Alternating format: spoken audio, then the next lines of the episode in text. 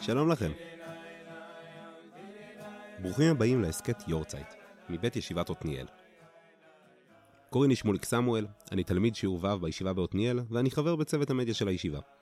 בכל פרק אני מארח רב או דמות מצוות הישיבה בעתניאל, ויחד אנחנו מנסים להתחקות אחר חייה, פועלה, השפעתה ותורתה של דמות מפתח מהדורות הקודמים.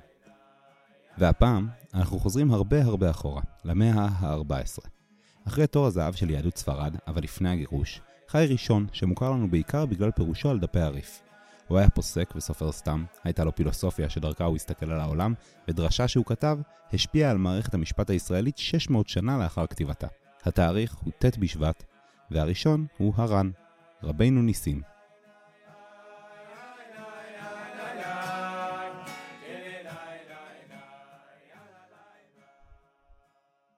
תקופת הראשונים היא תקופה קצת מטושטשת בהיסטוריה. קשה לעקוב מי למד אצל מי, מי הכיר את הספרים של מי, איזה מהראשונים התקבלו על ידי עם ישראל והפכו למיינסטרים, ואיזה מהם נשכחו והתגלו רק בשלבים מאוחרים יותר. קשה לתארך מתי הר"ן נולד, אבל תאריך הפטירה שלו ידוע לנו, ולכבודו ישבתי עם הרב אלעזר גולדשטיין לשיחה על חייו, פועלו ותורתו. שלום הרב אלעזר. שלום וברכה. צהריים טובים, מה שלומך? ברוך השם. יופי. ספר לי קצת על עצמך.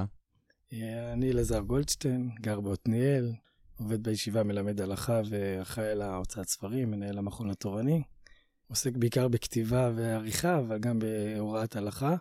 כותב גם במקביל דוקטורט על הר"ן, אז אה, אנחנו נעסוק בו היום. אה, זה ה... דווקא על הר"ן, מבין כל האנשים שיכולת לדבר עליהם? האמת שכמו כל דבר, אתה מתגלגל אליהם לכל מיני מקומות, אבל הר"ן משך אותי הרבה שנים. אני חושב שהוא משך אותי בעיקר כשלמדתי הלכה. חוץ מהבהירות שלו, אני אגיד את זה באופן כללי, האור הכי גדול שהרגשתי, שתמיד שקראתי אותו, הרגשתי שאני מבין. אני חושב שאולי מסכת נדרים שעכשיו כולם אה, מסיימים בדף היומי, היא דוגמה טובה לזה. כי מסכת נדרים היא מסכת קשה, אי אפשר uh, לערער על זה. עכשיו כשמסיימים אפשר להגיד את זה, כשמתחילים צריך לעודד. אבל uh, אני חושב שהאור של מסכת נדרים אולי זה הר"ן. כשאתה קורא אותו אתה מבין מה קורה כאן. הוא כותב מאוד מאוד בהיר, מאוד מאוד בעברית טובה. מאוד מאוד uh, משקף את הסוגיה. אבל אני אומר, איפה אני חושב פגשתי אותו הכי חזק, זה כשלמדתי הלכה בבית יוסף.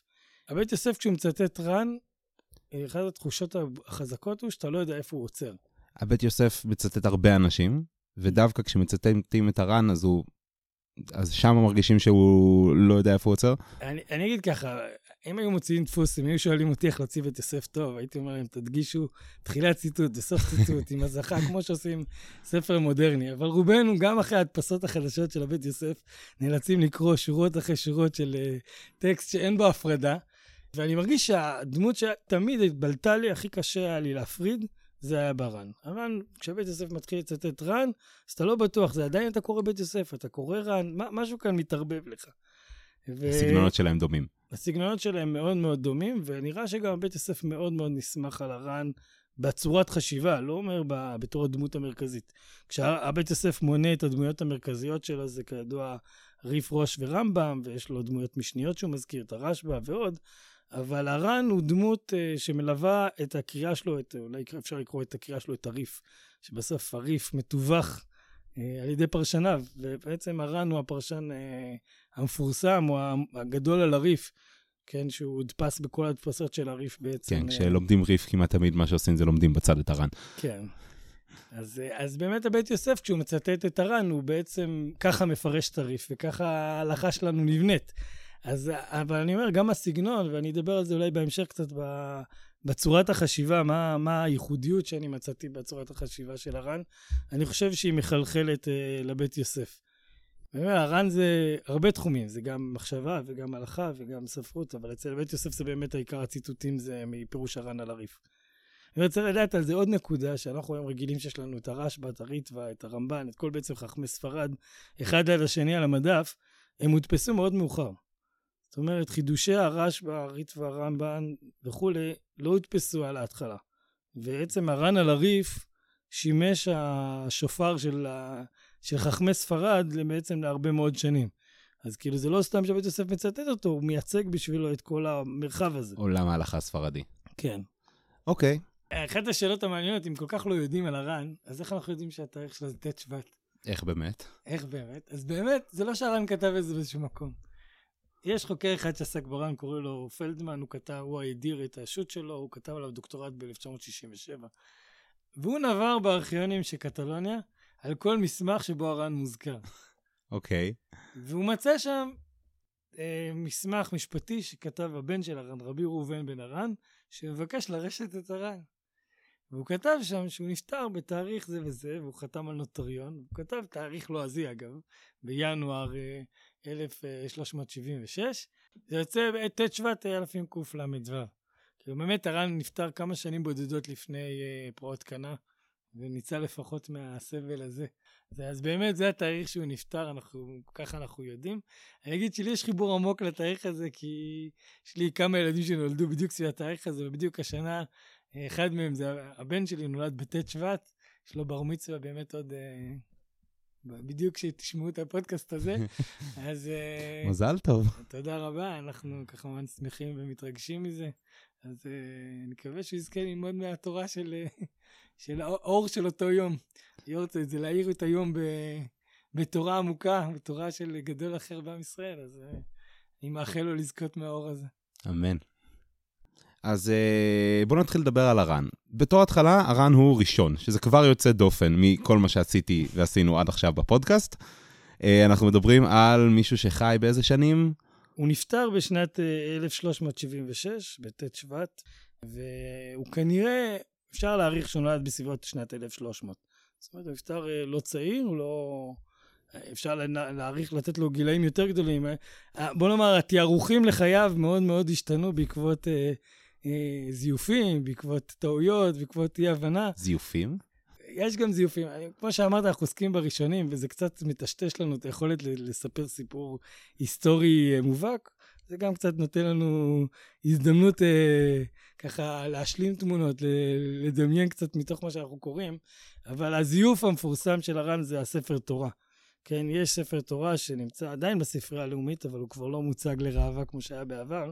פעם הוא היה מוצג בכניסה לספרייה הלאומית, עם, עם כותרת, זה היה נקרא ספר תורה של הר"ן, היה עליו הקדשה, טס של כסף שהיה כתוב עליו אה, הקדשה לקהילה בברצלונה, אה, ש, שבשם הר"ן, וגם היה בתוכו כתוב על הקלף עצמו קינה שכתב הבן שלו, רבי ראובן בן הר"ן, על פרעות קנה. והספר תורה הזה שנמצא ב... בעצם פרץ לתודעה, ב, אני חושב ב-1930 בערך, מישהו בטבריה כתב שיש לו את הספר תורה הזה, אחרי זה הוא התגלגל, אני חושב, בשנות ה-60 לספרייה הלאומית, ושברו עליו הרבה את הראש, רק הרבה נסמכו עליו. אמרו, אנחנו לא יודעים איפה היה הר"ן, אנחנו יודעים... יש עליו תאריך. זהו, יש עליו תאריך, התאריך שלו אה, זה בשנת 1336, אני חושב, כן. כתוב עליו שהוא נתרם לקהילת יעקב בברצלונה בתאריך אלה חודש סיוון שנת צ"ו, כלומר שנת 1336. כלומר, ב-1336 הוא נתרם לקהילת ברצלונה, אז אני מניח שהר"ן כבר היה רב חשוב באותה תקופה בערך. כן, או שהוא היה לפחות אה, בן אדם בן 25, 30, זה בעצם החישובים שניסו ללכת לאחור, ואז בעצם זה אומר שהוא כן אה, היה בברצלונה בתקופת הרשב"א, אז אולי הוא למד אצל הרשב"א. זה גרם להרבה, להרבה אה, השערות כאלו ואחרות. אבל בפועל, מה שאנחנו יודעים על הר"ן, אנחנו לא יודעים עליו הרבה. זה צריך להגיד את האמת. זאת אומרת, להגיד שיש זיוף, זה קל. איך אבל... יודעים מה קרה לספר? איך יודעים שהוא מזויף? זהו, איך יודעים שהוא מזויף? זה תהליך שלקח זמן. כבר בהתחלה, איך שקטלגו אותו בספרייה הלאומית, אז uh, כבר מישהו כתב שם שזה נראה זיוף. אבל זה תמיד אפשר uh, להיות uh, מחקר ולהגיד, uh, לא מסכים, לא מאמין. Uh, הסיפור שם הוא, הוא בוא נאמר, שלוש uh, ראיות לזיוף. דבר ראשון, הטס מתכת, על ההתחלה תיארכו אותו כמשהו שנכתב בשנים האחרונות, אבל זה, אמרו, בסדר, זה העתקה. אני חושב שגם בהקדשה, שמי שתרם את זה לספרי הלאומית כתב שזה טס מתכת שהוא הועתק מהטס מתכת המקורי. אז זה בסדר, אבל ההקדשה לספר תורה עצמו, העניין הוא שהרבה פיקפוק על הצורה של הכתיבה, אבל מה ש... בוא נגיד, תמיד אפשר להתווכח מה ההוכחה הניצחת, אבל uh, היה, לצוקר יש מאמר על זה, הוא היה, הוא, הוא לא יודע, הוא כבר נראה לי אדם די זקן, אבל לא יודע אם הוא חי, אבל הוא כתב מאמר על, אה, על הזיוף של הספר, טען לזיוף, כשהוא נסמך על זה שהרבה מאוד מהשמות של המקומות כתובים לא נכון. בגדול, הוא טען שמי שעשה את הזיוף הזה הקשיב להרצאות של אה, יצחק בר, שהוא בעצם החוקר המפורסם של יהדות ספרד אה, בתקופה ההיא. אה, בעצם כולם חיים על פיו, כאילו, פי ההרצאות שהיו לו בשנות ה-20 וה-30 באוניברסיטה, והספרים שלו, ובעצם זה נלקח משם, כשבסוף בסוף, אני חושב שב-2003 עשו לו בדיקת פחמן 14, והגיעו למסקנה שהספר עצמו הוא לא חדש, זה לא ספר בן 200 שנה, אבל הוא נכתב לפחות 150 שנה אחרי הר"ן. שאני אומר, כמו שאמרתי, אפשר תמיד להתווכח מה ההוכחה הניצחת. צוקר עצמו, לדוגמה, אומר אותי, הבדיקת פחמן 14 רק, רק uh, חיזקה את טענתי, אבל עיקר הטענה שלו זה על השגיאות כתיב בשמות של המקומות, בקטלונית, ומילים שהוא מזהה שהן מילים מודרניות שנכנסו לשם. ואני אומר, די מוסכם שהספר הזה מזויף. עכשיו, הסיפור הוא הפוך קצת, כי מה שקרה זה שכשהספר התפרסם, כולם קפצו ואמרו, יא, יש תשובה של התשבט שמספר שהר"ן כתב ספר תורה. אוקיי. Okay. והספר תורה הזה היה בברצלונה. אז איך שנמצא הספר, אז כולם שמחו. הנה הספר הנה תורה. הספר. אבל כמובן שזה יכול להיות גם הפוך, וזה המסקנה המתבקשת לאור הראיות לזיוף, וזה שהבן אדם שזייף ידע שהתשבץ כתב שיש ספר תורה של הר"ן שנתרם לברצלונה, והוא השלים את התמונה מהרצאות של בר ומעוד כל מיני נתונים אחרים. וכנראה דאג לכסף. עכשיו, אני אומר, התוצאה של זה היא משמעותית, כי אנחנו יודעים שהר"ן נקרא רבנו ניסים מגירונדי, ולכן סביר להניח שהוא פעל מגירונה.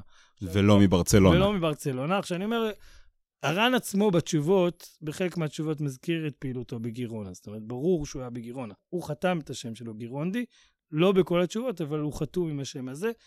יש תשובה שלו שהוא מדבר על אירוע שקרה בזמן הדבר השחור בגירונה, שהוא מספר שהוא היה שם. באיזה שנים זה? הדבר השחור זה בעצם 1348-1349. אה, תמיד תלוי באיזה אזור בעולם אתה נמצא. זה, זה, זה היכה בספרד בעיקר... אה, אה, ב-1349. ושם, בשנה הזאת, הוא היה בגירונה. הוא היה בגירונה. 13 שנים אחר כך הוא כותב את הדרשות הר"ן, והוא מזכיר את הדבר השחור כאירוע שהיה לפני 13 ש... שנה. צריך להגיד, הדבר השחור זה אירוע משנה עולם.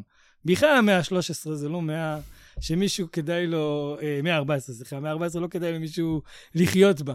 היה בה רעב גדול, היה בה אה, קור גדול שקראו לזה תקופת קרח מסוימת. היה, היה שם מגפות, חוץ מדבר שחור, היה מלחמות, היה בפרעות, אנחנו מדברים על פרעות קנה, שבעצם השמידו את כל היהדות, הרבה אנשים מדברים על גירוש ספרד.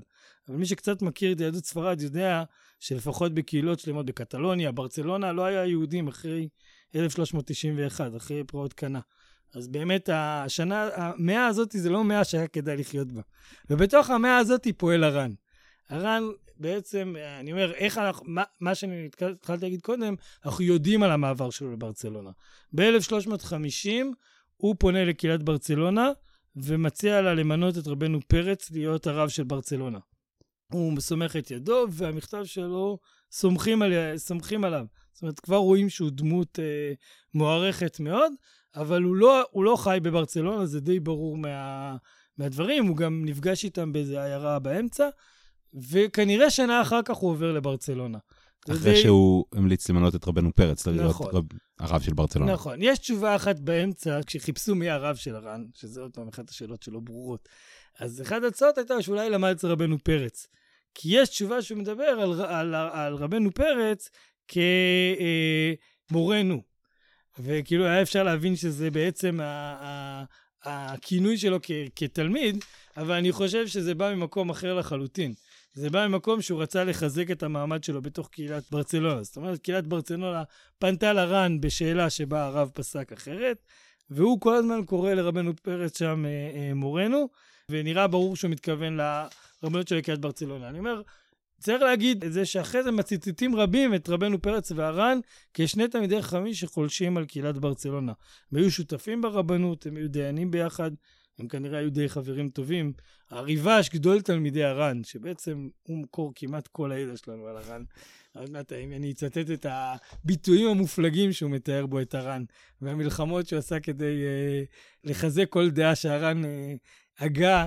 הריבש מתאר, מדבר על זה שהם היו יושבים, הוא מצטט נגיד את סדר העבודה, כשהם היו חזנים ביום כיפור, הוא מדבר על זה שהם הקפידו שכל גט בברצלונה יהיה מסודר על פיהם, כאילו הוא מדבר הרבה על שתיהם, גם המהר"ם חלאווה מזכיר את שתיהם כרבנים של ברצלונה, די ברור שהם כיהנו ביחד. אפשר לדון אם הר"ן היה לו תפקיד, אני אגיד בסוגריים, יש מי שטען שהר"ן לא התפרנס מזה, שבעצם הר"ן היה, היה רופא, אז אנחנו יודעים שהוא היה רופא, כמו... כל החבר'ה שלו מספרד, פחות או יותר. זה סיפור מעניין בפני עצמו, זאת אומרת, איך הם... זה, אבל פלדמן בעצם טוען את הטענה הזאת, הוא טוען שהר"ן היה רופא כל חייו, וכאילו הוא הנהיג את הקהילה בלי כסף. זה קצת, אני לא בטוח שזה נכון, זאת אומרת, כי די ברור שבשלב הוא ממש דיין שם בברצלונה, ושהוא... ראש ישיבה. הוא שהוא ראש ישיבה, כשריבש מתאר, והוא גם נכנס לכלא בתור uh, מנהיג קהילה, זאת אומרת, הוא לא דמות... Uh... למה הוא נכנס לכלא? אה, הוא נכנס לכלא. יהודים תמיד, זה תמיד צריך סיפור טוב. עכשיו, זה גם שאלה, יש שתי גרסאות למה הוא נכנס לכלא. גרסה אחת אומרת שהיה אה, היה אנטישמיות, זו הגרסה, שאם אני לא טועה, בר תופס. טוען, יש סיפור כזה, זאת אומרת, היה ממש סיפור של uh, טענה אנטישמית. בשנת uh, 1369, אני חושב, או משהו כזה, היה אירוע אנטישמי שהאשימו את הקהילה שם ברצח, ותלו שישה יהודים שם. אז בר טוען שבעצם שם מהר"ן נכנס לכלא, והוא נכנס יחד עם רח"ק, רבי חסדאי קרסקס, שהוא תלמיד שלו, וריבש. זה טענה אחת שזה היה כניסה לכלא. טענה אחרת זה שהיה שם מלשינות. עכשיו אני אומר, הסיפור של הכלא, הריבש מספר אותו במפורש, הוא מתאר את זה שזה היה תקופה גם של מצוקה. כאילו, אני אומר, זה היה כנראה באזור 1372. אה, וזה, אני אומר, הדעה השנייה, שזה היה בערך בשנים האלו. כשהוא כבר היה די זקן, אם אפשר להבין, הוא כן, נפטר ב-1376. כן, הוא היה בערך בן 70 פלוס. זהו, אז אני אומר, הוא נכנס לכלא בתור מנהיג קהילה, אז כנראה שהוא לא היה איזה רופא צדדי שמדי פעם אה, שלח פסקים אה, כן. החוצה. אה, לא יודע להגיד מה הפרנסה, אבל זה די ברור שהוא היה שם. אני רק יכול להגיד שהיסטורית, אני חושב שהמגפה השחורה היא נקודת השינוי וה... אני יודע, ההתפרצות של האור של הר"ן, כאילו נקרא לזה. זאת אומרת, המגפה השחורה הרגה הרבה בעולם, מדברים על בין שאלה בין 90 אחוז הרוגים ל-50 אחוז, זאת אומרת, מדובר, זה תלוי באזורים כמובן, יש כן. מקומות שכנראה זה 30 אחוז גם. באופן כללי, גם בספרד, יש עדות של אה, אה, רבי גליפפה, קראו לו, שהוא מדבר על 90 אחוז הרוגים. הוא חי כ-100 קילומטר מזרחית מהר"ן, בתוך עומק אה, ספרד. זאת אומרת, ברצלונה, גירונה, שתי ערים יחסית הרי חוף.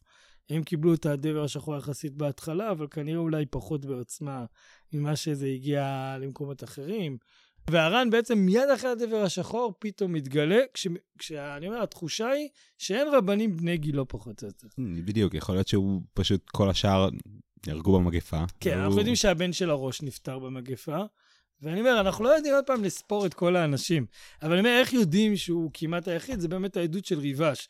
ולכן אני אומר, אפשר לתארך שהוא היה בערך, נולד בערך ב-1300. בגלל שריבש נולד ב-1320 ומשהו, אני חושב 26, והוא מדבר על הר"ן כמי שרב יחיד מהדור הקודם. כי הוא ממש מתאר אותו כמישהו ששרד, ובעצם משמר את המסורת של הדור הקודם. אבל באמת זה כל שנות הפעילות שאנחנו מכירים עליו, מ-1350 עד 1376, שם נמצאים כמעט כל התשובות שלו.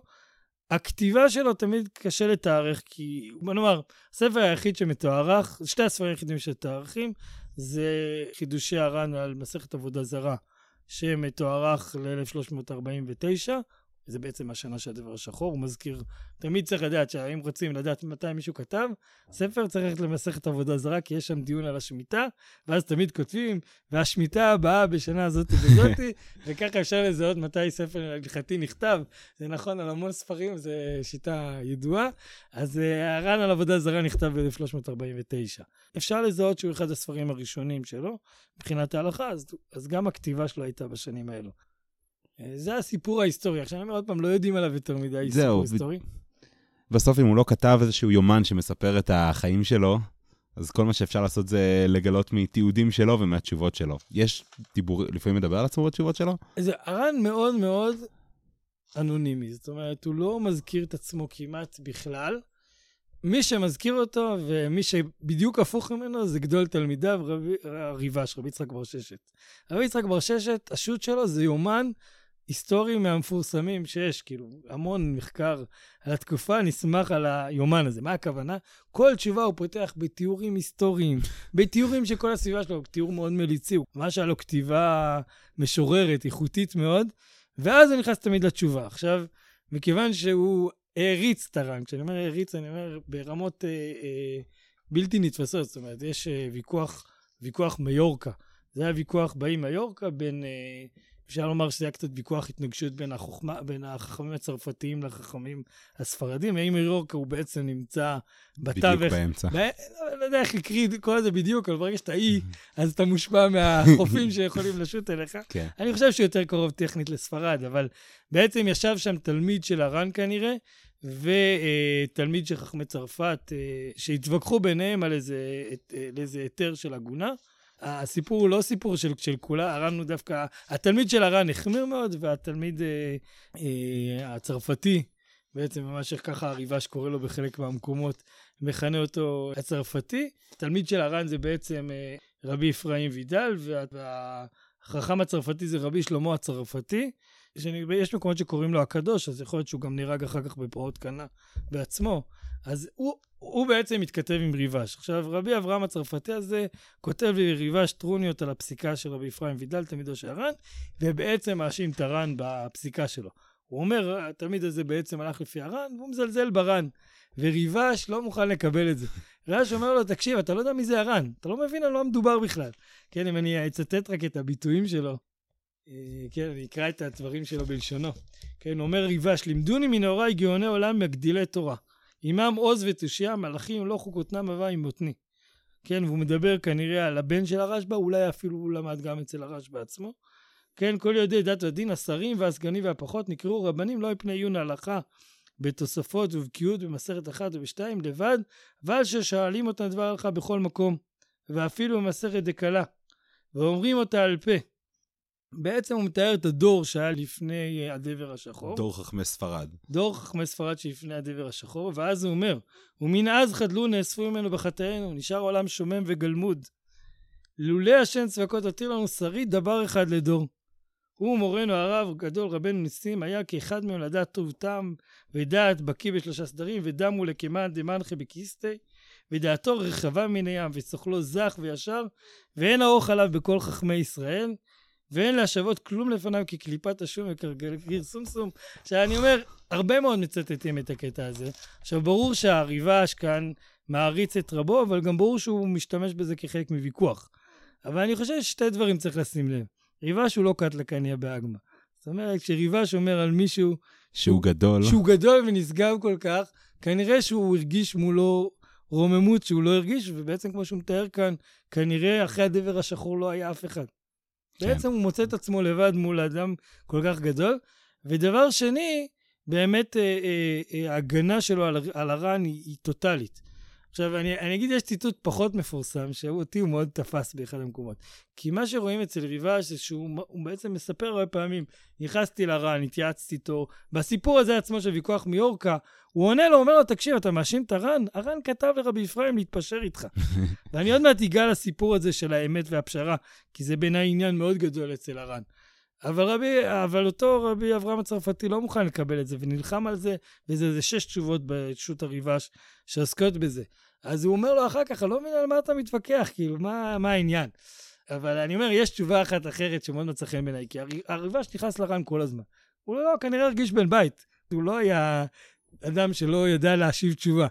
אבל יש תשובה אחת שממש תפסה אותי, שבו הוא אומר הפוך. הריבש. אז, אז אני אגיד, יש uh, תשובה אחרת של ריבש, שבו הוא מספר את זה שהוא הולך לר"ן ומכניס את התשובה, אז הוא מספר לו, הלכתי לר"ן, שאלתי אותו את זה, ענה לי את התשובה הזאתי, ואז הוא אומר לו, תקשיב, בסוגיית בארת לא ראיתי דבר, כי הלכה חמורה. ולא היה לי פנאי לעיין בה, כי בכל יום תעמדו נגדי, ואז הוא מספר על, ה, על המאסר שסיפרתי קודם. ואז הוא אומר ככה, גם כי לא ראיתי מה שהשיב עליך הרב רבנו ניסים, כי בושתי לשאול ממנו. פן יבין כי פיך מדבר אליי. ומראה הגדי והארי אשר נאמר אמתו, כי נעשה ארי בכוח לנצח, ואיל בן קרניים דימיתי דובה בקרני, וימה וצמפה המנגח. כן, הוא רומז כאן לשתי סיפורים, אחד בדניאל שמתאר את החזון של ה... כן, יש שם אה, תיאור של חד קרן מפורסם, כן, על, ה... על הסניר וזה, וכולי, לא זה. והסיפור השני זה באמת על לקחת את הדובים בקרניים. כאילו לכאורה אפשר לקרוא את זה, להגיד, רק רגע, בעצם הר"ן היה דמות uh, מפחידה, אחוזת אימה. ו... אבל הר... הריבש כותב עליו, שכל זך וצלול מאוד, מאוד קל להבין משנתו קו ונקי. הוא אומר, מה שהר"ן אומר, קשה להתווכח איתו. זה פשוט מאוד. אין לה מורסן ולא סובין, ומן מוצא דבר תדע ותשכל דעת שפתיו ברור מה ללא. סוף דבר ירבו כמותו בישראל. עכשיו, אפשר היה להבין את זה שהוא מפחד להיכנס לרן, אבל אני אומר, מכל התשובות האחרות לא רואים שהוא מפחד, וגם אחר כך הוא מתכתב איתו. זה לא שהרן לא היה בר אחי לשיח. אני קורא את הדברים כאמירה מאוד מעניינת. זאת אומרת, מצד אחד ריבש מכיר את רבו, מדבר איתו, מצד שני, הוא יודע שהוא הוא צלול ו... ואי אפשר להתווכח איתו על דברים שאי אפשר להתווכח. אז אני אומר, זה, זה בעיניי תפיסת אמת אולי מאוד חזקה של הר"ן, וכאן אולי ניכנס כבר לא, אולי כן, לפילוסופיה. אוקיי, אז הצטיירה לנו דמות של uh, רב, שאנחנו לא כל כך סגורים על מי, מה ואיפה, אבל מהתיאורים של התלמיד שלו, הוא נשמע uh, מאוד חכם, מאוד יודע על מה הוא מדבר, ומאוד חשוב לו הפסיקה בסוף. אני אגיד, מאוד חשוב לו האמת. האמת. אני רק אגיד הערה, כל זה ציור של התלמיד. אני חושב שצריך לקרוא את הדברים קצת בעידון, כי אפשר לצייר מהתלמיד שהרב הוא תקיף, וחייבים לעשות על פיו והכול. אני קורא את הדברים קצת אחרת, אבל צריך להיכנס לזה בעדינות. אני חושב שהסיפור הוא קצת אחר. הר"ן מאוד מאוד מתעקש בבירור האמת, אבל גם מאוד מאוד חשוב לו השלום. גם בוויכוח מיורקה שם, הוא אומר לו, תקשיב, הר"ן כתב לו, הוא רומז לו, הר"ן שולח לו מכתב ואומר לו, תיזכר על סיפור של שני תלמידים שלא מסתדרים בעיר אחת, שהוא רומז לגמרא בסוטה שאחד אה, גולה, או אחד גולה או אחד מת. כאילו, רומז להם, תסתדרו כבר. וגם בתשובות אחר כך של ריבה, שהוא שואל אותו, כשהרב, ריבה שנייה הרב של סרגוסה, הר"ן מחזיר לו תשובות, שרואים שאומר לו, תתפייס עם האנשים מסביב, אל תהיה כל כך עקשן. אז שני הדברים שחשובים לר"ן זה האמת והשלום. בדיוק. אני חושב שזה מאוד מאוד מאפיין את הר"ן. וזה דברים מתנגשים לכאורה. הרבה פעמים שואלים אנשים, תדמיין איש אמת. אנשים מדמיין, אנשים uh, תקיפים קשוחים. שאי אפשר. להזיז אותם, כן. בדיוק כמו שתיארתי כאן לכאורה בציטוטים האלו. אבל אני חושב שכשקוראים ר"ן, גם בדרשות שלו, בפילוסופיה של שלך, וגם בפירוש שלו על הש"ס, פוגשים מפגש מאוד מיוחד בין, שתי, שתי, בין הדמות הזאת של האמת, אבל זה לא הדמות של האיש ההלכה שהוא בסוף מייצג. אתה אומר שהמערכת הזאת של האמת והשלום, שיכולות גם לסתור אחת את השנייה, הם לא רק בגישה שלו לחברה, אלא אפשר לראות אותן גם בהלכה שלו? כן. אז אולי אני אתחיל לפני שאני אעסוק בהלכה, בפילוסופיה של ההלכה שלו, שאותה הוא כתב בדרשות הר"ן. אחרי זה אני גם אגיד למה אני חושב שזה מתבטא גם בהלכה, ואולי זה יסגור לנו גם את הסיפור של הבית יוסף, איך זה קשור לשם. אוקיי, okay, מעולה. אני, אני אגיד, הפילוסופיה של ההלכה של הר"ן היא מפורסמת דרך ספרו דרשות הר"ן. שהדרשה הכי מפורסמת זה דרשה י"א, שאולי ניגע בה קצת גם, אבל הפילוסופיה שלו, הוא אומר, יש לו, הוא מנתח את הסיפור של תנורו של אחנאי, ואומר אמירה מאוד מעניינת. הוא אומר, מה הסיפור, כן? לא צריך אה, לחזור על כל הסיפור, אבל הסיפור המפורסם הוא שרבי אליעזר התיר את, ה, את אותו תנור, ו, אה, ורבי יהושע חלק עליו, ורוב בית המדרש חלק, חלק על רבי אליעזר. רבי אליעזר הביא אותות מהשמיים, עם החרוב, עם קריאות בית המדרש, בת קול. הכל אמר שרבי אליעזר צודק, ובכל זאת רבי יהושע קם ואמר לו בשמיים. כלומר, הקדוש ברוך הוא אמר, האמת נמצאת אצל רבי אליעזר, ורבי יהושע אמר לקדוש ברוך הוא, נכון, אבל זו לא הוכחה. בדיוק. עכשיו, מה שאתה מתאר זה בדיוק מה שאומר הר"ן, זה לא האפשרות היחידה לפרש את הסיפור הזה. כידוע, כשבאים לאמת, יש גישות שונות בעולם. יש כאלה שבאים באמת עם איזושהי תפיסה פלורליסטית, שבעצם יש כיוונים שונים, ואז הקדוש ברוך הוא נותן לנו לשחק בכיוונים השונים. ואין שאתה... רק אמת אחת, אלא יש כמה דברים שיכולים להיות האמת. נכון.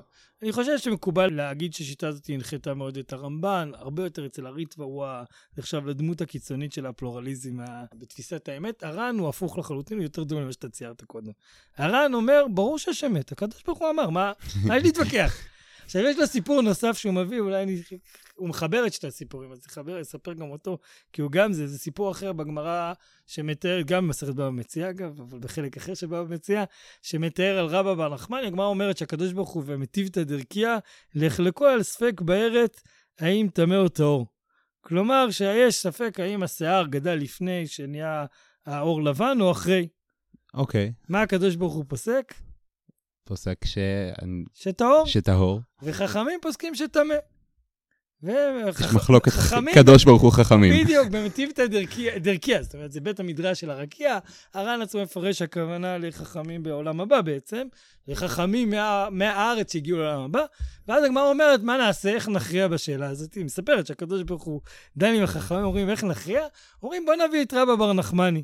רבא בר נחמני שהוא יחיד בנגעים, יחיד באוהלות, ובאמת רבא בר נחמני, יש שם סיפור שלם על שרדפו אחריו, הוא עלה על איזה עץ, ואז הוא נפל משם ויצא נשמתו בטהור. כלומר, מי צודק? הקדוש ברוך הוא. הקדוש ברוך הוא, נכון? כן. יפה. אז, אז הסיפור הזה מספר את זה. אתה יודע מה הרמב"ם פסק בהלכה הזאת? שטמא? יפה מאוד. עכשיו, הר"ן לא מזכיר כאן את הרמב"ם, אז הר"ן אומר, זה לא מעניין אותנו. כלומר, בסוף מה שחכמים פוסקים בעולם הזה, זה מה שקובע. הר"ן אומר, הסיפור הזה, זה לא בשמיים איש של רבי יהושע, כן? כן. אבל הוא אומר, הסיפור הזה מבטא משהו מאוד מאוד יסודי. יש אמת. הר"ן אומר, אני אומר, מאה פעמים מזכיר את המילה אמת. 99 מקומות, ברור שזה אמת, נקרא לזה מוניסטית, ולא פלורליסטית, כלומר... מונו, יחיד. יחיד. פעם אחת יש קצת ויכוחים, יש כאלה שניסו לערער אולי בזה, הר"ן, אה, מתגלה שהר"ן בכל זאת היה קצת פלורליסט, הוא לא היה, אני יכול להגיד לך. מאה פעמים, 99 פעמים הוא מדבר על אמת, אה, זה לא משהו שאפשר להתווכח איתו. אבל הוא אומר, הקדוש ברוך הוא נתן את התורה לחכמים בעולם הזה, והולכים על פי רוב. עכשיו, לכאורה, למה? זאת אומרת, אם אתה יודע מה הקדוש ברוך הוא אמר, סגור את הבסטה, תכריע את ההלכה. אני רק אתן כאן בתקציר שהמחלוקת הזאת, הספק בארץ, שהיה לתרגם אותה למחלוקת הגדולה על ספק דאורייתא. בעצם, וזה גם, הר"ן הוא כוכב מרכזי בשאלה אם ספק דאורייתא היא דרבנן או דאורייתא, הקצות החושן מצטט את הר"ן על זה, בשב שמטתא, זה, צריך לעסוק פעם בקצות החושן. ובכלל השפעת הר"ן על קצות החושן היא מאוד גדולה. צריך לדעת, הקצות החושן בהקדמה שלו מצטט את הר"ן בדרשת הר"ן. והוא אומר, זה, התק, זה התקדים שלי לכתוב את הספר שלי. אז אני אומר, ההשפעה שלו על ההלכה היא לדעתי מאוד גדולה בתפיסה הזאת. אז השאלה, מה, מה באמת הר"ן עשה כאן? הוא אומר, בסדר, אנחנו חיים בעלמא דשיקרא, לא מעניין אותנו מה האמת. או לא. אני חושב שהר"ן שומר על מתח מאוד מאוד מאוד אה, אה, מעניין בין חברה לבין אמת. הוא לא אומר, אל תעסוק באמת. הוא אומר, תעסוק באמת ותילחם עליה עד הסוף. אוקיי. Okay. אבל יש בעולם עוד שיקולים. חוץ מהאמת. חוץ מהאמת, שזה החברה. צריך לדאוג גם לחברה. אין מה לעשות, החברה היא חלק מהסיפור. וההלכה, הקדוש ברוך הוא רצה שהתורה תהיה מסורה לחכמים, הוא לא רצה להתערב. עכשיו, אני אגיד שיש כאן גם סאבטקסט בעיניי קצת יותר גדול, בשאלה אם אפשר לבטל את התורה. כידוע, הנצרות באה בשם איזשהו סוג של נבואה לבטל את התורה. הר"ן אומר בדרשות האלו, למה הנביא לא יכול לחלוק על החכמים? לא יכול להשפיע על ההלכה. הוא אומר, כי בעצם זה בדיוק העניין. זאת אומרת, אם אתה מוסר את התורה לנביא, אז אתה תמיד חי באיזה מין אמת חיצונית אליך. כן, הנביא הוא לא, אי אפשר לתפוס בארץ את הלמה הנביא אומר את מה שהוא אומר. כן. כלומר, אין, אין הוא... לו דרכים שהתורה נדרשת בהם. נכון. ואני חושב שהוא אומר, בסוף בסוף הקדוש ברוך הוא רוצה שהתורה תתגלה לנו בכלים שלנו שאנחנו מסכימים איתם, שאנחנו מבינים אותם. זה לא אומר שהוא לא מחפש אמת. הוא אומר, כל חכם צריך לחפש את האמת. אבל בסוף בסוף נקבע לפי הרוב. הסיפור הזה של נקבע לפי הרוב הוא מאוד מאוד... אה, אה, לדעתי נמצא בכל המרחבים של הכתיבה של הר"ן. כאילו גם בנושאים אחרים שאולי אה, ניגע בהם אם אתה רוצה, אבל אה, באמת בנושא ההלכה שאמרתי, זה מתבטא בביטוי אחד שהר"ן מאוד מאוד דגל בו, שהוא נקרא לעניין הלכה. כן, כמו שאמרתי, בדיוק סיימנו עכשיו נדרים, אז מי שראה בנדרים, אז יש הרבה דיבורים מתחילים, בדרך כלל זה ציטוט של הגמרא, נכון? ככה אנשים רגילים, שפרשן גמרא, לוקח ציטט גמרא בהתחלה, ואז מתחיל לפרש. אז הר"ן, א' כל יש היום הרבה יותר דיבורים מתחילים ממה שהר"ן היה כשהוא כתב. יש כתב יד של הר"ן על נדרים, אני חושב שמתוארך, כתוב עליו שהוא נגמר כתיבתו ב-1300, אה, 80 ומשהו, כאילו עשר שנים אחרי פטירת הר"ן. אז אנחנו יכולים לצייר איך היה נראה הספר הזה כשהר"ן היה חי. כי ידוע, מאוד קשה לזהות. אחרי הדפוס קשה לנו לדעת איך יצא הספרים מתחת ידי המחברים שלהם. נכון. אבל באמת שם רואים שיש דיבורים המתחיל בדרך כלל, זה לא היה עם גמרא, זה לא היה כשציטטו את כל הגמרא. אף אחד שכתב כתב יד לא רצה להעתיק גם את הגמרא כל פעם. אז זה היה ספר רציף, ותמיד יש כותרת של תחילת סוגיה, ואז הוא מפרש את כל הסוגיה, ואז תמיד יש כותרת ענקית ולעניין הלכה. הר"ן מפריד בין איך שהוא מפרש את הגמרא לאיך שהוא מכריע את ההלכה. עכשיו, ההפרדה הזאת היא לא הפרדה דיכוטומית, זה לא שאין קשר. אבל כשהוא מפרש את הגמרא, הוא, אני אומר, התיאור הזה שקראתי קודם אצל הריבש, שכלו זך וישר, הפירוש הוא ישר. הוא ישאל את השאלות הכי קשות. הוא לא יהיה, לא יהיה אכפת לו משום משמעות של השאלות הקשות האלה. גם אם הוא יחלוק על כל רבותיו, על כל הרבנים, ככה הוא יפרש את הגמרא. אבל כשהוא מגיע לעניין הלכה, הוא רגע עוצר רגע ואומר, טוב, עכשיו אני חלק מעוד קבוצה של אנשים. עד עכשיו זה היה אני הר"ן מול הגמרא, אבל מעכשיו זה אני וכל החברים שלי פוסקי כן, ההלכה עוד מול. ההלכה. נכון. אז עוד פעם, זה לא אני הר"ן מול הגמרא, הר"ן מצטט אחרים, הרבה לצטט אותם ולהסביר אותם, אבל אני מתכוון לומר, הוא מרגיש את הצורך להיות ישר באופן מלא.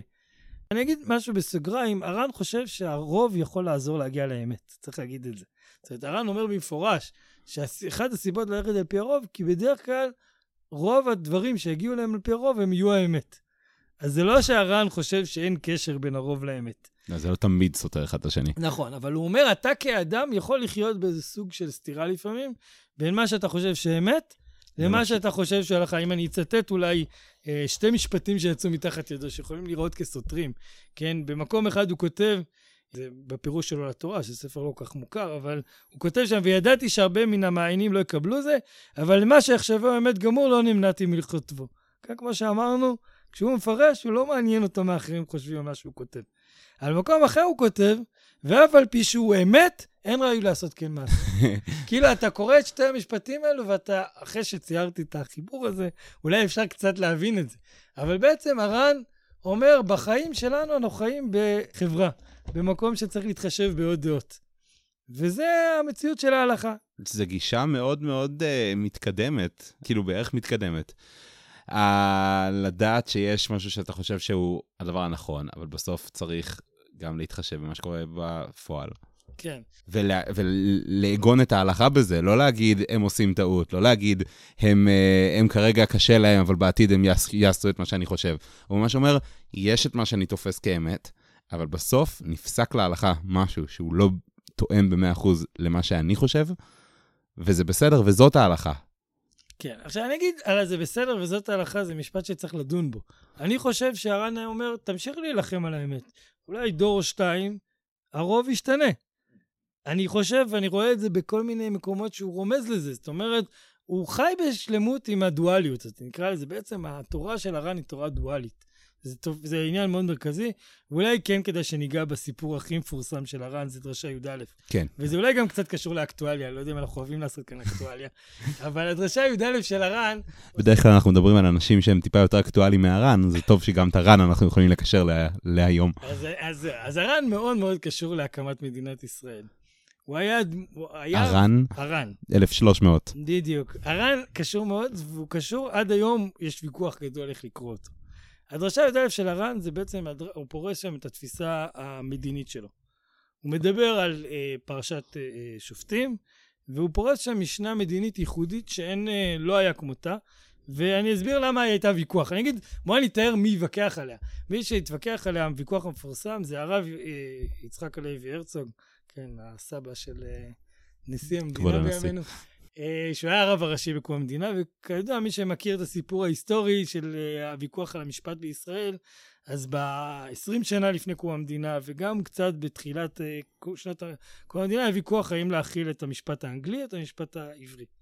גדול הלוחמים ליישום משפט העברי, זה היה הרב יצחק הלוי אייזק הרצוג, שהיה הרב הראשי, והוא כתב ספר, או סדרת ספרים של שלושה כרכים, זה יצא לפחות הרבה, הרבה שנים אחרי שהוא כתב את זה, שנקראת חוקה לישראל על פי התורה, שהוא ניסה להציע פתרון איך יהיה במדינת ישראל חוק יהודי, ובכל זאת זאת תהיה מדינה מערבית, דמוקרטית, אה, לא, לא זוכר, אה, אני אומר עוד פעם, לא מכיר את כל הסעיפים. בפועל לקחו את המשפט האנגלי.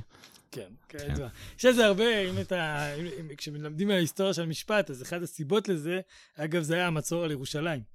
הטענה הייתה שבזמן המצור על ירושלים דנו בזה בתל אביב, וכל החסידים של המשפט העברי היו תקועים בירושלים ולא יכלו לייצג את זה. אפשר תמיד להיכנס לזה ויכוחים. רק אני אומר, רק כל מי שהיום מדבר על אה, משפט ההלכה וזה, צריך לדעת שזה היה שיח אמיתי. אני אחד השופטי העליון בקום המדינה, או לא בקום המדינה, קצת אחר כך, שמחה אסף, הוא היה אחד הלוחמים הגדולים של משפט עברי. ידוע על עוד שופטי עליון שאחר כך היו, כן, שופט אלון, שגם הוא כתב ספר של המשפט העברי, וניסה להכניס אותו יותר ויותר לספר החו- החוקים או לפסיקה, ב, לפסיקה במדינת ישראל. שאלתי פעם את השופט נועם סולברג על זה, אז uh, הלכנו לשאול אותו על המשפט, ושאלתי אותו האם, האם המשפט העברי משפיע איכשהו, והוא אמר שמנסים לחפש דברים שאין להם תקדימים במשפט שלנו, ולמצוא להם תקדימים במשפט העברי.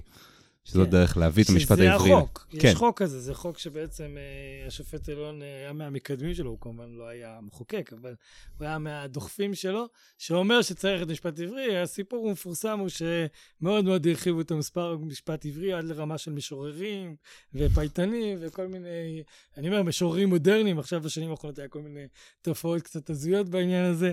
כן. וגם כמובן זה סיפור הר- הרבה יותר מורכב, כי השאלה מה נחשב לקונה בחוק. כל דבר אפשר כן. למצוא לו חוק, או, או כל דבר הוא לקונה, ותמיד אפשר להביא. בכל וזה מקרה. סיפור מ- מ- מורכב. בכל מקרה, הרב יצחק הלוי הרצוג התלבט איך צריך יהיה להקים מדינה יהודית. הוא דגל בעצם באיזושהי מדינה שהיא, נקרא לה המדינה של הרמב"ם, בסדר? שבה אומרת שמשפט התורה, יש משפט אחד, משפט התורה. והוא מנסה למצוא פתרונות, איך יהיה שופטים מעמים אחרים, ואיך נתקן תקנות, הכל יהיה במסגרת הזאת שנקראת משפט התורה. הוא התכתב עם אחד מגדולי הרבנים, בעצם גדול הרבנים של אגודת ישראל, הרב חיים עוזר גרודזינסקי, כן, אחיעזר, כן, נשיא, נשיא בעצם אגודת ישראל. רב חיים עוזר, מה הוא אמר לו לעשות? הוא המליץ לו ללכת עם הר"ן. אוקיי. אוקיי, אז מה הר"ן אומר? הר"ן אומר שאפשר להקים שתי מערכות משפט. בעצם הוא משתמש במושג המודרני, אבל גם הר"ן כבר הכיר כנראה אותו, הפרדת רשויות. כלומר, יהיה משפט מלך, משפט מדינה, משפט של החוק, של המשפט, ויהיה משפט התורה. עכשיו, מה הר"ן אמר בעצם? עכשיו, הסיפור הגדול הוא מה הר"ן אמר. כן. אני אגיד ככה, אני רק אגיד שהרב הרצוג דחה את, ה, את, את דבריו של האחי עזר, הוא אמר, זה לא יכול להיות שיש שתי מערכות צדק. כן. לא יכול להיות שזה צדק וזה צדק. מאוד מבלבל את ה... זה מאוד מבלבל. הסיפור הוא שבעולם הבריטי היה, אני מודה שאני לא מספיק בקיא בהיסטוריה של המשפט הבריטי במאה ה-18 וה-19. הרב, הרב הרצוג מצטט את, ה, את המערכת משפט של אה, אה, הכפולה הזאת שהייתה קיימת, שבעצם אפשרה איזשהו גוף אחר שעוקף את המשפט החוקי, כאילו. היה משפט חוקי והיה גוף אחר, וכנראה זה לא כל כך צלח, זה לא שרד עד יומנו. Hmm, יכול להיות שאת הגוף ההוא פשוט אף אחד לא הגביל. זה בדיוק חלק מהסיפור. בכל מקרה, הרב הרצוג לא מאמץ את הרעיון של הרב חיים עוזר. הר"ן אמר שיש בעצם אה, שתי מערכות משפט, ש- אה, לפי התורה, משפט המלך ומשפט השופטים. עכשיו עוד פעם, הר"ן לא המציא את רעיון המלך ולא את רעיון השופטים, וגם לא את הרעיון שיש חריגה מן הדין. כלומר, קורא, מערכת המשפט מכירה בזה ש...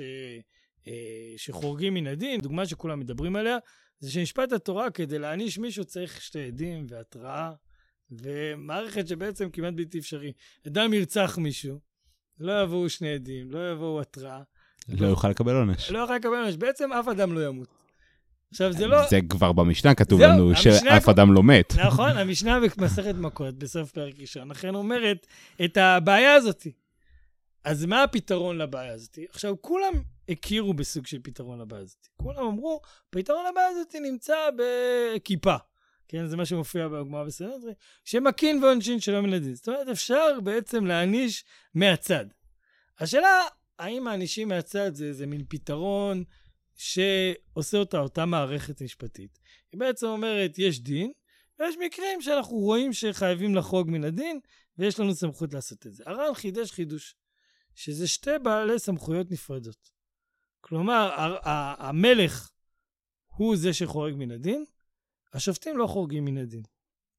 אוקיי, אז המלך יכול לחרוג מהדין מתי שהוא רוצה? אז זה באמת השאלה המתבקשת, אז רק רגע, מה מגביל את המלך? אני רק אגיד קודם להסביר הרמב"ם גם חשב שיש חריגה מן הדין, רק הוא חשב שהשופטים עושים את זה, זה אותו גוף עושה את זה. זה בעצם רעיון בסיסי בתפיסת היושר, שלפעמים היושר גובר על הדין. אבל הר"ן אומר, המלך עושה את זה, והמלך הוא רשות נפרדת. אבל לא מגביל את המלך. אז את המלך מגבילים שני דברים. אחד זה המצוות שמופיעות שם בתורה, ואחד זה כתיבת ספר התורה. בעצם היראת שמיים. הר"ן מצפה שהמלך יפעל ביראת שמיים. וזה התפקיד של הספר תורה, כשמעליו יש מישהו אחד שתמיד יכול להגיד לו מה לעשות. זה הקדוש ברוך הוא באמצעות הנביא, וגם באמצעות התורה באיזשהו מקום, וזו ההבנה שלו על כתיבת ספר התורה של המלך. אוקיי. Okay. ואז בעצם לר"ן יש תפיסה שיש סוג של שלוש רשויות. בדיוק, השופטים... השאלה המתבקשת עכשיו זה אם המלך יכול לעקוף את השופטים, והנביא הוא זה שעוקף את המלך, כלומר, יכול להגיד למלך מה לעשות, אז מי מגביל את הנביא? או, אז, אז באמת הר"ן תופס תפיסה מעניינת. הוא אומר, הנביא מגביל את המלך. בעצם הקדוש ברוך הוא מגביל את המלך. אני אגיד את זה בשפה יותר פשוטה, אז יש שאלת תוספות מפורסמת. תוספות שואל למה אחאב נענש? מה הוא עשה בקרב נבות? הוא עשה מה שמלך מותר לו לעשות. נכון. זה כתוב בספר שמואל, שהמלך יכול לקחת את השדות, נכון? נכון. אז תוספות מתרצים שבע תירוצים ומצטבחים בשאלה הזאת. אומר לך הר"ן, המלך כפוף עדיין לנביא ולקדוש ברוך הוא. אחרי הכל, גם אם יש לו סמכות, עדיין הקדוש ברוך הוא יכול להעביר אותו ולהעניש אותו על מה שהוא עושה. אני לא אומר, זה לא רן על זה, אבל אני מתרגם את הרעיון שלו כן. לזה. ו- אבל הוא אומר, הנביא מכפיף את המלך, המלך עוקף את השופטים, אבל השופטים עוקפים את הנביא. הנביא לא יכול לשנות כלום אצל השופטים. בעצם השופטים מחויבים ל- למשפט כמו שהוא. לפעמים... אז זה שלוש מערכות שמגבילות אחת את השנייה. כלומר, מערכת אחת יכולה לעקוף את השנייה, אבל השלישית תגביל אותה. בדיוק. כמובן שתמיד עולה השאלה... זה בדיוק כמו הפרדת רשויות היום, של אה, ממשלה, משפט וכנסת ברמת העיקרון. נכון, אבל אחת... אחת השאלות של היום עולה זה, למי אתה מאמין שהוא יהיה מיראת שמיים? זה אולי הבעיה הגדולה. של השאלה הזאת. אני רק אגיד שהוויכוח הגדול בקום המדינה, וזה ויכוח ששופט אלון עסק בו, ומשפטנים, אני אומר, שוחט מן, ושופטים מצטטים את זה, זה נושא מאוד גדול להבין את הר"ן הזה. יש כאלה שבאו ולקחו את הר"ן הזה לקיצוניות. אמרו, מה הר"ן אמר כאן? שהמלך יכול לעקוף את כל השופטים, אז זה לא צריך משפט תורה. המלך יעשה הכל. כל הח... הר"ן גם אומר שיש חוקים למלך, שזה חלק מהחידוש שלו לעומת האחרים. הוא לא תופס את המלך כמי שחורג פעם אחת מן הדין, אלא באמת כמי שיש לו מערכת חוקים. אני אומר, הוא בעצם אומר את המשפט, אני אקריא את זה ממש בלשונו. הוא אומר, אפשר שימצא במקצת משפטי ודיני אומות משהו יותר קרוב לתיקון הסדר המדיני ממה שימצא בקצת משפטי התורה. כלומר, הר"ן כרב ואיש הלכה, יכול להודות שיש מערכת משפט שיכולה להיות צודקת יותר מההלכה. אז המשפטנים... מהמשפט העברי. מהמשפט העברי או מהתורה, כן? לא היה הפרדה כזאת במושגים. כן. בכל מקרה, אז היו כאלה שבאו ואמרו, הנה, אז אפשר להקים מערכת משפטית של המדינה, שתעקוף את כל משפטי התורה, ושלום על ישראל. כי היא גוברת, כי אפשר להכיר בזה שדיני האומות יש עניין. אז הר"ן אומר בהמשך, יש לו בהמשך הר"ן קטע שהוא מדבר, הוא מנתח את ספר שמואל, כולם צריכים לנתח בסוף את הסיפור שם. כי יש שם בקשה לבקש מלך ככל הגויים, ויש ביקורת, מצד שיש מצווה מהתורה למלך. שאלה המפורסמת, אז מה עושים עם זה? הר"ן אומר, הסיפור לא היה שביקשו מלך, וגם לא שביקשו מלך ככל הגויים, כמו שהרבה פרשנים הלכו על זה. הוא אומר, ככל הגויים זה אחלה. להפך, משפ... מענייני מדינה, יש לככל, כמו שהקראתי כאן לפני רגע, לככל הגויים גם אה, רעיונות משפטיים נכונים. אז מה הייתה הבעיה בבקשה של המשרד? הבעיה שלהם הייתה שהם לא רצו יותר שופטים. הם רצו רק את המלך. הם רצו רק את המלך. הם בעצם רצו ואמרו, תן לנו מלך ככל הגויים, כי הם גם אומרים לו, הבנים שלך היו שופטים, והם לא שופטים, הם לא מנהיגים. אנחנו רוצים מלך שיעשה הכל ככל הגויים. הר"ן אומר, הבעיה הייתה הבחירה בלעזוב את כל משפט התורה לטובת הגויים. שזה בדיוק התגובה לאנשים שאמרו, בסדר, אז נוותר על המשפט ה... נכון. אז באמת הר"ן רצה, ש... הר"ן גם מסביר, ואני אומר, אקח את זה לרעיון המופשט של זה. לכאורה, אם יש צדק אצל האחרים, למה יש צדק בתורה? וזאת לא שאלה ששאלתי קודם על השלום והאמת. איך יכול להיות שתי מערכות צדק כאלו? אני חושב שהר"ן אומר, כשדיין אומר משהו בשם השם, כן, דיין נקרא אלוהים. והוא אומר משהו שיש בו קמצוץ של ספק. איך הוא יכול לדבר בשם, ה... בשם אלוהים? איך הוא יכול לשפוט כזה משפט? ולכן הרב אומר, המשפט של השופטים הוא משפט רק בתנאים מושלמים. ורק ככה אפשר לייצג את דבר השם בעצם. רק ככה אפשר לייצג דין. החברה לפעמים צריכה חריגה מזה, ולכן יש בעצם את הסמכות הזאת של המלך. הר"ן, אני חושב, חושב, החריגה הזאת היא לא האידיאל. האידיאל שלנו לא לעשות דברים בגלל צורך חברתי. האידיאל שלנו זה לחיות באיזה עולם של אמת. אבל אנחנו מכירים בצורך הזאת של החברה ושל השלום. וזה חוזר לאותו עניין שאמרתי גם תפיסת ההלכה שלו. אנחנו מתעקשים על האמת, האמת היא מוחלטת. לכן הוא אומר, השופטים שופטים אמת מוחלטת. אבל בסוף צריך להגיע ל... אבל בסוף צריך גם מערכת של שלום. לעמק שווה. צריך גם מערכת שתייצר את השלום. אני גם אגיד משהו בסוגריים, שהר"ן כל הזמן מדבר על זה שיש רוב ומיעוט. הרוב אומר שהשופטים שופטים בצדק. הרוב אומר שההלכה היא האמת. המיעוט נמצא במקום הזה של החריגה. אבל המיעוט הזה, הוא נותן הרבה אה, חשיבות ומשקל, וזה בעצם התבנית המורכבת שהוא יוצר בין הפרשנות להלכה, בין הפרשנות לאמת. ואני רוצה להגיד שאני חושב שאולי גם בבית יוסף יש את הסיפור הזה, ולכן הסגנון שלהם מאוד דומה. כי הבית יוסף כידוע מכריע את ההלכה על פי שלושה דעות. איפה הוא בתמונה? הוא עצמו? כן. לפעמים אתה קורא בית יוסף, הוא מביא לך גמרא ומציע לה פירוש. שאגב, הרבה פעמים זה קורה זה כי הוא מצטט רן. אבל, אבל, אבל הרבה פעמים קורה שהוא מפרש גמרא, ואז אומר הרמב"ם הסביר ככה, הרף הסביר ככה, ראש הסביר ככה, הלכה ככה. הוא הכריע כמו דעתו? לא. כמו הרוב של שלוש כמו הרוב הדעות. של שלוש הדעות. עכשיו אני אומר פעם, אפשר תמיד להעריך כמה זה מצליח וכמה זה לא מצליח, אבל בעצם המודל הזה שבא ואומר, אני עוסק בפרשנות של הגמרא, בפרשנות של התורה, בחיפוש של אמת, אני מסוגל להגיד משפטים כאלו של דיני אומות יכולים להיות יותר קרובים לצדק, או לצדק החברתי, כאילו, אני חושב שזה הסיפור כאן. אבל מצד שני, כשאני מגיע לבירור ההלכתי, אני מסתכל לחברים שלי בעיניים ואומר, אנחנו מחליטים לפי ההסכמה של הרוב, ואנחנו, החברה היא גם חשובה, שלא תעשה התורה שתי תורות, שזה הביטוי שרן משתמש בו כאן ובעוד מקומות בהקשר הזה. במקור זה כמובן רבי יהושע אומר את המשפט הזה כן. בסיפור של תנורו של הכנאי. אני חושב שזה אותה מורכבות שנוצרת כאן, ואני חושב שזה מאפיין את הספרים שלו. שבאמת הכתיבה היא אמיתית, היא ישרה, מאוד כיף לקרוא אותו. אתה מרגיש שהוא שואל את השאלות האמיתיות, הוא לא, לא מחפף. אבל בסוף בסוף בעולם ההלכה הוא מאוד מאוד יודע מה סביבו אומרים, ויודע איפה הוא נמצא ואיפה הוא יחסית אליהם. מעניין ממש. אה, אם אתה כבר פה, כבר דיברנו על הר"ן, אז אני אשאל אותך את השאלה שאני שואל את כולם. זה ממש מעניין אותי לשמוע, כי לפי מה שסיפרת לנו, אנחנו לא יודעים הרבה על הר"ן עצמו. אם הר"ן היה חי עכשיו, והיית יכול לפגוש אותו ולדבר איתו, מה היית שואל אותו? אני חושב שהייתי שואל אותו שתי שאלות. שאלה פרטית ושאלה ציבורית. שאלה הפרטית הייתי שואל אותו, אני ניסיתי לכתוב עליו כזבוב על הקיר. זאת אומרת, להקשיב לשיח שלו ושל ריבש, ומה התשובות שהוא כתב ומה הוא כתב, ולדעת אם אני צודק. רוצה לפגוש את הדמות, זו דמות שמרתקת אותי. האם באמת אני מדמיין נכון את הדמות ה... שמצד אחד הריבש מתאר אותו ככזה מופלא, מצד שני ככזה עקשן, ומצד שלישי כזה שלום. אני מקווה, אני רוצה לפגוש אותו ולראות אם אני צדקתי. אם הצלחתי להבין את הדמות הזאת. זו השאלה הפרטית קצת, או אפילו קצת בהירה, אני מפחד לכתוב. אחרי תיאורים כאלה של ריבש, לכתוב על מישהו תיאורים, או איזשהו הסברים, או ניסיון לצייר אותו, זה, זה באמת מפחיד. אז אני אשמח לדעת אם אה, אני צדקתי בהבנה שלי את התורה שלו. והשאלה השנייה יותר ציבורית זה באמת איך הוא היה רואה את, אה, את הקיום שלנו במדינת ישראל. בתור כמעט היחיד שהכיר ב, בזה שלעולם, למשפט המדיני, יש חשיבות אה, לייצר מפגש איתו, לייצר איזון בין, ה, בין ההלכה למשפט. איך באמת אה, הוא היה הולך על זה? זאת אומרת, איך הוא היה, הוא היה הולך אה, עם רב חיים מויזר, או עם, אה, אולי עם בכל זאת עם הרב הרצוג, אולי הוא מתבטא לרמב"ם גם בשאלה הזאת. אז הייתי שמח לשמוע ממנו מה הוא היה מציע לנו לעשות כדי, ל... כדי ל... להנהיג את המדינה, להנהיג את העם, ובאמת להמשיך לחפש את הקדוש ברוך הוא. שזה באמת העניין המרכזי, זה מה שהוא אומר על שמואל. הוא אומר, מה הבעיה שלהם? שהם ויתרו על העניין האלוקי. הם רצו רק את ה... מישהו שיטפל במדינה. יש את העניין של המדינה, אבל יש גם עניין של לחפש משפט שיש בו אמת, שיש בו קדוש ברוך הוא, שיש בו אלוהים. ואיך אתה, איך הוא היה מציע לנו לאזן את זה? מעניין. תודה רבה. תודה רבה, הרב אלעזר.